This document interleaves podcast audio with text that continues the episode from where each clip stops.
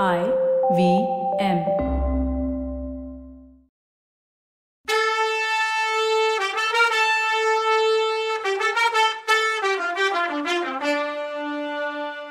வணக்கங்க. நான் கவிதா பேசுறேன். வெல்கம் டு கதை பாட்காஸ்ட் சிவகாமியின் சபதம் இது எபிசோட் நம்பர் நூத்தி இருபது. இந்த எபிசோடோட டைட்டில் பல்லவ நாடு உங்களுக்கே சொந்தம் சேனாதிபதி இவர்கிட்ட என் மனசை பறி கொடுத்தப்போ இவர் சமணர்னு எனக்கு தெரியாதுன்னு மங்க சொன்னான். இதை கேட்ட நெடுமாறன் கவலையானான். இது என்னது இது? கிணறு வெட்ட பூதம் கிளம்பிடுச்சேன்னு அவன் தகைச்சு நிற்கும் போதே புவன மகாதேவி அவனை பார்த்து அப்பா இந்த குழந்தை சைவ சமயத்துல பிறந்தவ. சிவபெருமானையும் பார்வதியையும் கும்பிடுறவன்னு உனக்கு தெரியும்ல? அதுக்கு ஒன்றும் தடை சொல்ல மாட்டியே? அப்படின்னு கேட்டாங்க.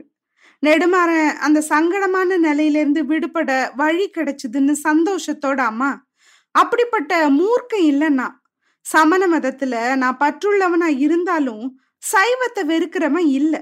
என் ஆரோக்கியம் நண்பன் குலச்சிறை தீவிர சிவபக்தன். நான் ஜுரமா கிடந்தப்போ இங்க வந்து திருநாவுக்கரசர் பெருமான் கிட்ட திருநீர் வாங்கிட்டு வந்து எனக்கு பூசினான். நான் அதை ஆட்சேபிக்கலை. மதுரையில இருக்கும்போது அவன் காலையில மத்தியானம் சாயங்காலம் மூணு வேளையும் கோயிலுக்கு போய் மீனாட்சி அம்மனையும் சுந்தரேஸ்வரரையும் கும்பிட்டுட்டு வருவான். அது மாதிரியே இவளும் பண்ணட்டும். நான் தடை எதுவும் சொல்லல அப்படின்னா. அப்போதான் மங்கையோட முகம் முன்ன மாதிரி பிரகாசிச்சுது. அந்த அபூர்வமான காதலர்கள் ரெண்டு பேரையும் புவன மகாதேவி தன்னோட எதிரில் தம்பதிகளா நிக்க வச்சு ஆசி சொல்லி வாழ்த்தினாங்க. இன்னும் கொஞ்ச நேரம் மேல நடக்க வேண்டிய விஷயத்த பத்தி பேசிட்டு இருந்துட்டு நெடுமாறன் அவங்க ரெண்டு பேர்கிட்டயும் சொல்லிட்டு கிளம்பினான். அவன் போனதும் புவன மகாதேவி மங்கைய அணைச்சுக்கிட்டு குழந்த நீ கவலைப்படாத. நீ கொஞ்ச நாளா அடிக்கடி காண்ற கனவை பத்தி சொன்னில்ல? உன் கனவு நிச்சயம் பலிக்கும்.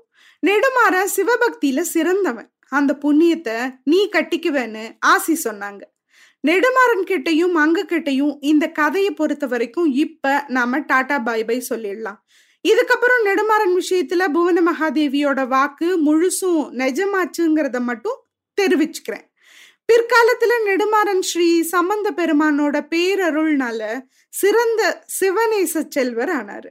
யுத்த சம்பந்தமா அவரோட கொள்கையும் மாற்றம் அடைஞ்சது இருபத்தஞ்சு வருஷத்துக்கு அப்புறம் வாதாபி புலிகேசி பையன் விக்ரமாதித்யன் தென்னாட்டு மேல படையெடுத்து வந்து பாண்டிய நாட்டுக்கு வந்தப்போ நெல்வேலி போர்க்களத்துல அவனை பாண்டியன் நெடுமாறன் முறியடிச்சு தமிழகத்தோட சரித்திரத்துல அழியா புகழ் பெற்றார்னு கல்கி குறிப்பிட்டிருக்கார்.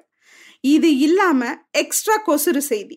இவரை அரிகேசரி மாரவர்மன் பாராங்குசன்னா கூட நமக்கு தெரியாது. கூன் பாண்டியன்னு சொன்னதும் நமக்கு நல்லா தெரியும்.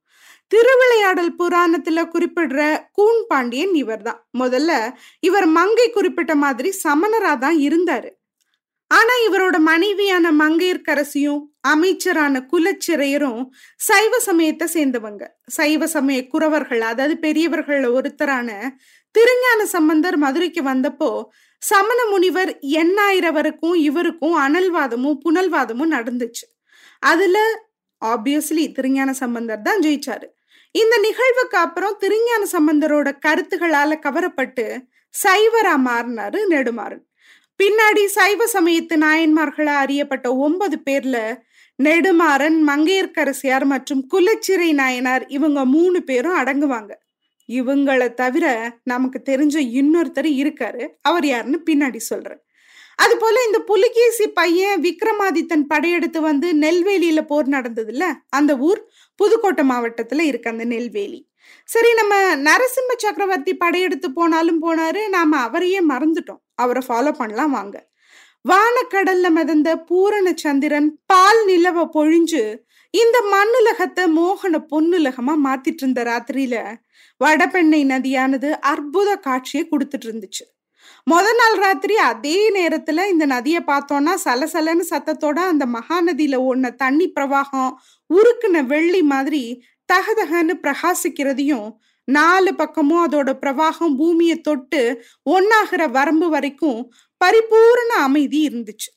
இந்த அமுதம் மாதிரி இனிமையான இயற்கை காட்சியில நாம கொஞ்ச நேரம் மெய்மறக்கலாம் பிரவாகத்தை ஒட்டி பறந்து கிடக்கிற வெள்ளை வெள்ளையருங்கிற மணல் பரப்புல படுத்துக்கிட்டு ஆஹா இது என்ன அற்புதமான உலகம்.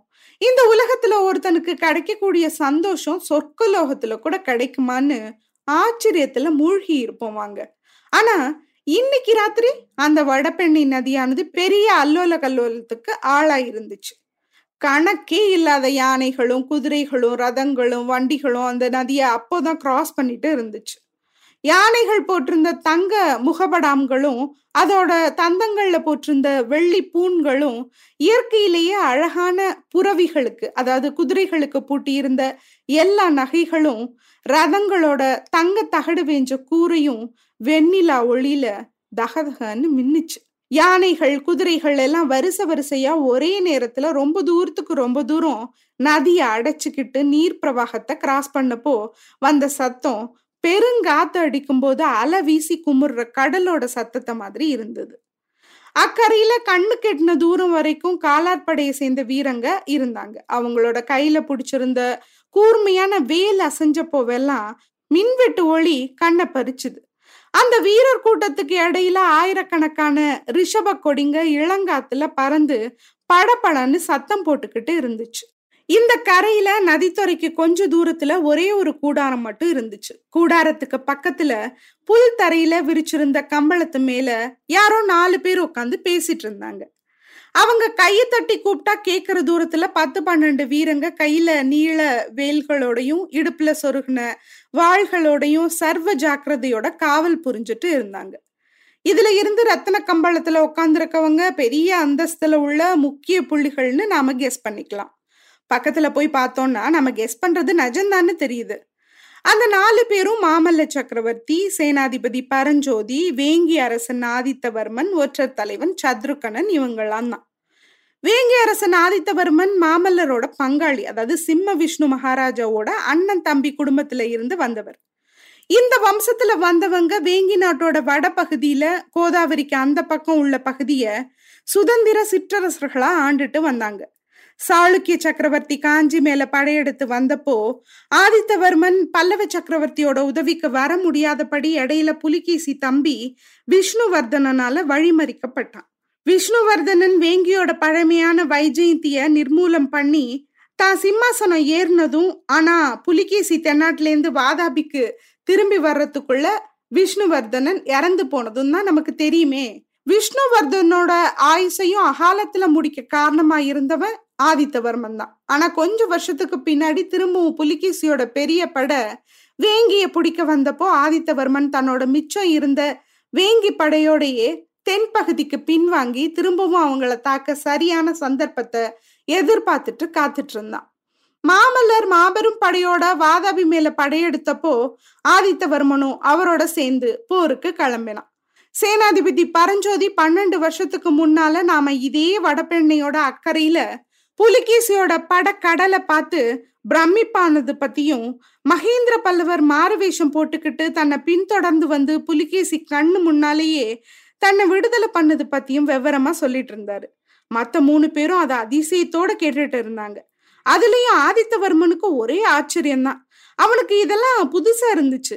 ஆஹா அந்த விசித்திர சித்திர நேர்ல பாக்குற பாக்கியம் இந்த கண்ணுக்கு இல்லாம போயிடுச்சேன்னு வருத்தப்பட்டான் அவன். அப்போ மாமல்லர் இலங்கை இளவரசன் மாணவன்மன் கூட அடிக்கடி இதை சொல்லி வருத்தப்படுவான். ஏன் அப்பாங்கிறதுக்காக நான் பெருமை அடிச்சுக்கல? ஆனாலும் அவரை பாக்குறதே ஒரு பாகியம்தான் அவர் கூட நெருங்கி பழகிறதுக்கோ பல ஜென்மங்கள்ல பாகியம் பண்ணியிருக்கணும். மூணு வருஷம் என்னை அவர் கூட்டிக்கிட்டு தென் தேசம் ஃபுல்லா பயணம் பண்ணாரு.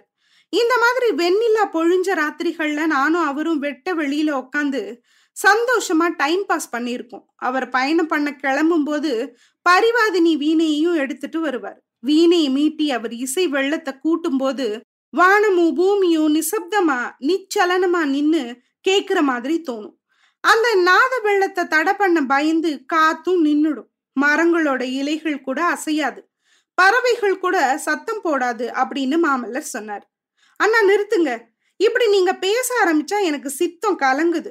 போரும் ரத்த களரியும் என்னத்துக்கு? வீண வாசிக்க கத்துக்கிட்டு வாழ்க்கையை சந்தோஷமா வாழ்ந்துட்டு போயிடலாமான்னு தோணுதுன்னா ஆதித்தவர்மன். மாமல்லர் இதை கேட்டு கலகலன்னு சிரிச்சாரு. மகேந்திர பல்லவர் இதே மாதிரி வார்த்தைகளை ஒரு காலத்துல சொன்னதுண்டு. உலகத்துல மன்னரா பிறந்தவங்களுக்கு மண்ணாசை மட்டும் இல்லாம போயிட்டா இந்த பூமியே சொர்க்கமாயிடும்னு அவர் சொல்லுவாரு. உலகத்துல யுத்தம் உதவாது தேவையில்லை. வேல் வாழ் இதெல்லாம் வச்சுக்கிட்டு ஏற்கொழுவோ சிற்ப கலைஞர்களுக்கு சிறிய உளிகளோ செய்யணும்னு என் அப்பா அடிக்கடி சொல்லுவார். ஆனா என்னைக்கு சாளுக்கியம் பல்லவ நாட்டு மேல படையெடுத்து வந்த செய்தி வந்ததோ அன்னைக்கே அவர் மனசு அடியோட மாறிடுச்சு. ஆயிரம் சிற்பிகள் பத்தாயிரம் ஓவியக்காரங்களை விட மத யானை மேல வேல் எறிஞ்ச பையன் அவரோட மனசை கொள்ளையடிச்சிட்டான்னு சொல்லிட்டு மாமல்லர் சேனாதிபதி பரஞ்சோதிய பார்த்து சிரிச்சார். நம்ம சேனாதிபதி காஞ்சி நகரத்துல நுழைஞ்ச அன்னைக்கு நடந்த சம்பவத்தை பத்தி தானே சொல்றீங்க. அதை பத்தி ஒரு நாள் நானே உங்ககிட்ட விவரமா கேட்கணும்னு நினைச்சிட்டு இருந்தேன்னு சொன்னா ஆதித்தவர்மன். என் அப்பாவோட அன்பையும் மரியாதையையும் சேனாதிபதி கொள்ளையடிச்சது மாதிரி வேற யாரும் கொள்ளையடிச்சது இல்லை. ஒரு ஒரு நேரம் எனக்கு அவர் மேல பொறாமையா கூட இருந்துச்சு. மகேந்திர பல்லவர் என்ன புறக்கணிச்சுட்டு சேனாதிபதிக்கே முடி சூட்டிடுவாரோ? அப்படின்னு கூட சில நேரம் நான் யோசிச்சுட்டு இருந்தேன். ஆனா நான் அதுக்கும் கூட ரெடியா இருந்தேன். இன்னைக்கு கூட சேனாதிபதி ஒத்துக்கிட்டா அப்படின்னு மாமல்லர் சொல்லிட்டு இருக்கும்போதே சேனாதிபதி பரஞ்சோதி குறுக்கிட்டாரு பிரபு. இப்படிலாம் பேச வேணாம். நாடு பதவி சிம்மாசனம் எல்லாம் எனக்கு என்னத்துக்கு? பட்டிக்காட்டுல ஏழை குடும்பத்துல இருந்து வந்தவன் நான். என் அம்மா கிட்ட படிச்சுட்டு வரேன்னு சத்தியம் பண்ணிட்டு காஞ்சிபுரத்துக்கு வந்தேன். பன்னெண்டு வருஷத்துக்கு மேல ஆகியும் அந்த சத்தியத்தை நிறைவேற்றின பாடு இல்லை. இன்னும் படிப்பறிவில்லாதவனா தான் இருக்கேன். இந்த போர் முடிஞ்சதும் என் அம்மாவுக்கு நான் கொடுத்த சத்தியத்தை நிறைவேற்ற போறேன். நீங்க சிம்மாசனத்தை யாருக்காவது கொடுத்துதான் ஆகணும்னு இருந்தா இலங்கையிலேருந்து ஒருத்தர் வந்து காத்துட்டு இருக்காரே அவருக்கு கொடுங்கன்னு சொன்னாரு. மாமல்லர் மாணவன்மன் கிட்ட ரொம்ப அன்பா இருக்காருன்ற விஷயம் சேனாதிபதி மனசுல கொஞ்சம் உறுத்திக்கிட்டே இருந்துச்சு. இது மாமல்லருக்கும் நல்லா தெரியும். வாதாபி போருக்கு மாணவன்மனை வரவேணான்னு சொல்லி காஞ்சியிலேயே நிறுத்திட்டு வந்ததுக்கு இதுதான் முக்கியமான காரணம். அப்புறம் மாமல்லர் மத்த ரெண்டு பேரையும் பார்த்து பாத்தீங்களா நான் சொன்னது சரியா போச்சா? அப்படிங்கிற மாதிரி தலை அசைச்சாரு. தலை குனிஞ்சிட்டு இருந்த பரஞ்சோதிய பார்த்து அழகாத்தான் இருக்கு போங்க. போய் போய் அந்த முட்டாள்கிட்டயா மகேந்திர பல்லவர் ஆண்ட நாட்டை ஒப்படைக்க சொல்றீங்க? அவனை நான் வர வேண்டான்னு கண்டிப்பா சொல்லி இருந்தோம் அவன் பாட்டுக்கு கிளம்பி வர்றான் இப்போ. அவனுக்கு என்ன தண்டனை கொடுக்கலான்னு கேட்டாரு. என்னது? இது என்னடா அது லேட்டஸ்ட் டெவலப்மெண்ட்டா இருக்கு? இவர் அங்க இருந்து நாட்டை பார்த்துக்கோன்னு சொன்னா ஏன் இந்த வேலை பாக்குறாரு இந்த மாணவன்மன்னு தெரியலையே? சரி என்ன நடக்குதுன்னு அடுத்த எபிசோட்ல பார்க்கலாம். அது வரைக்கும் நன்றி வணக்கம்.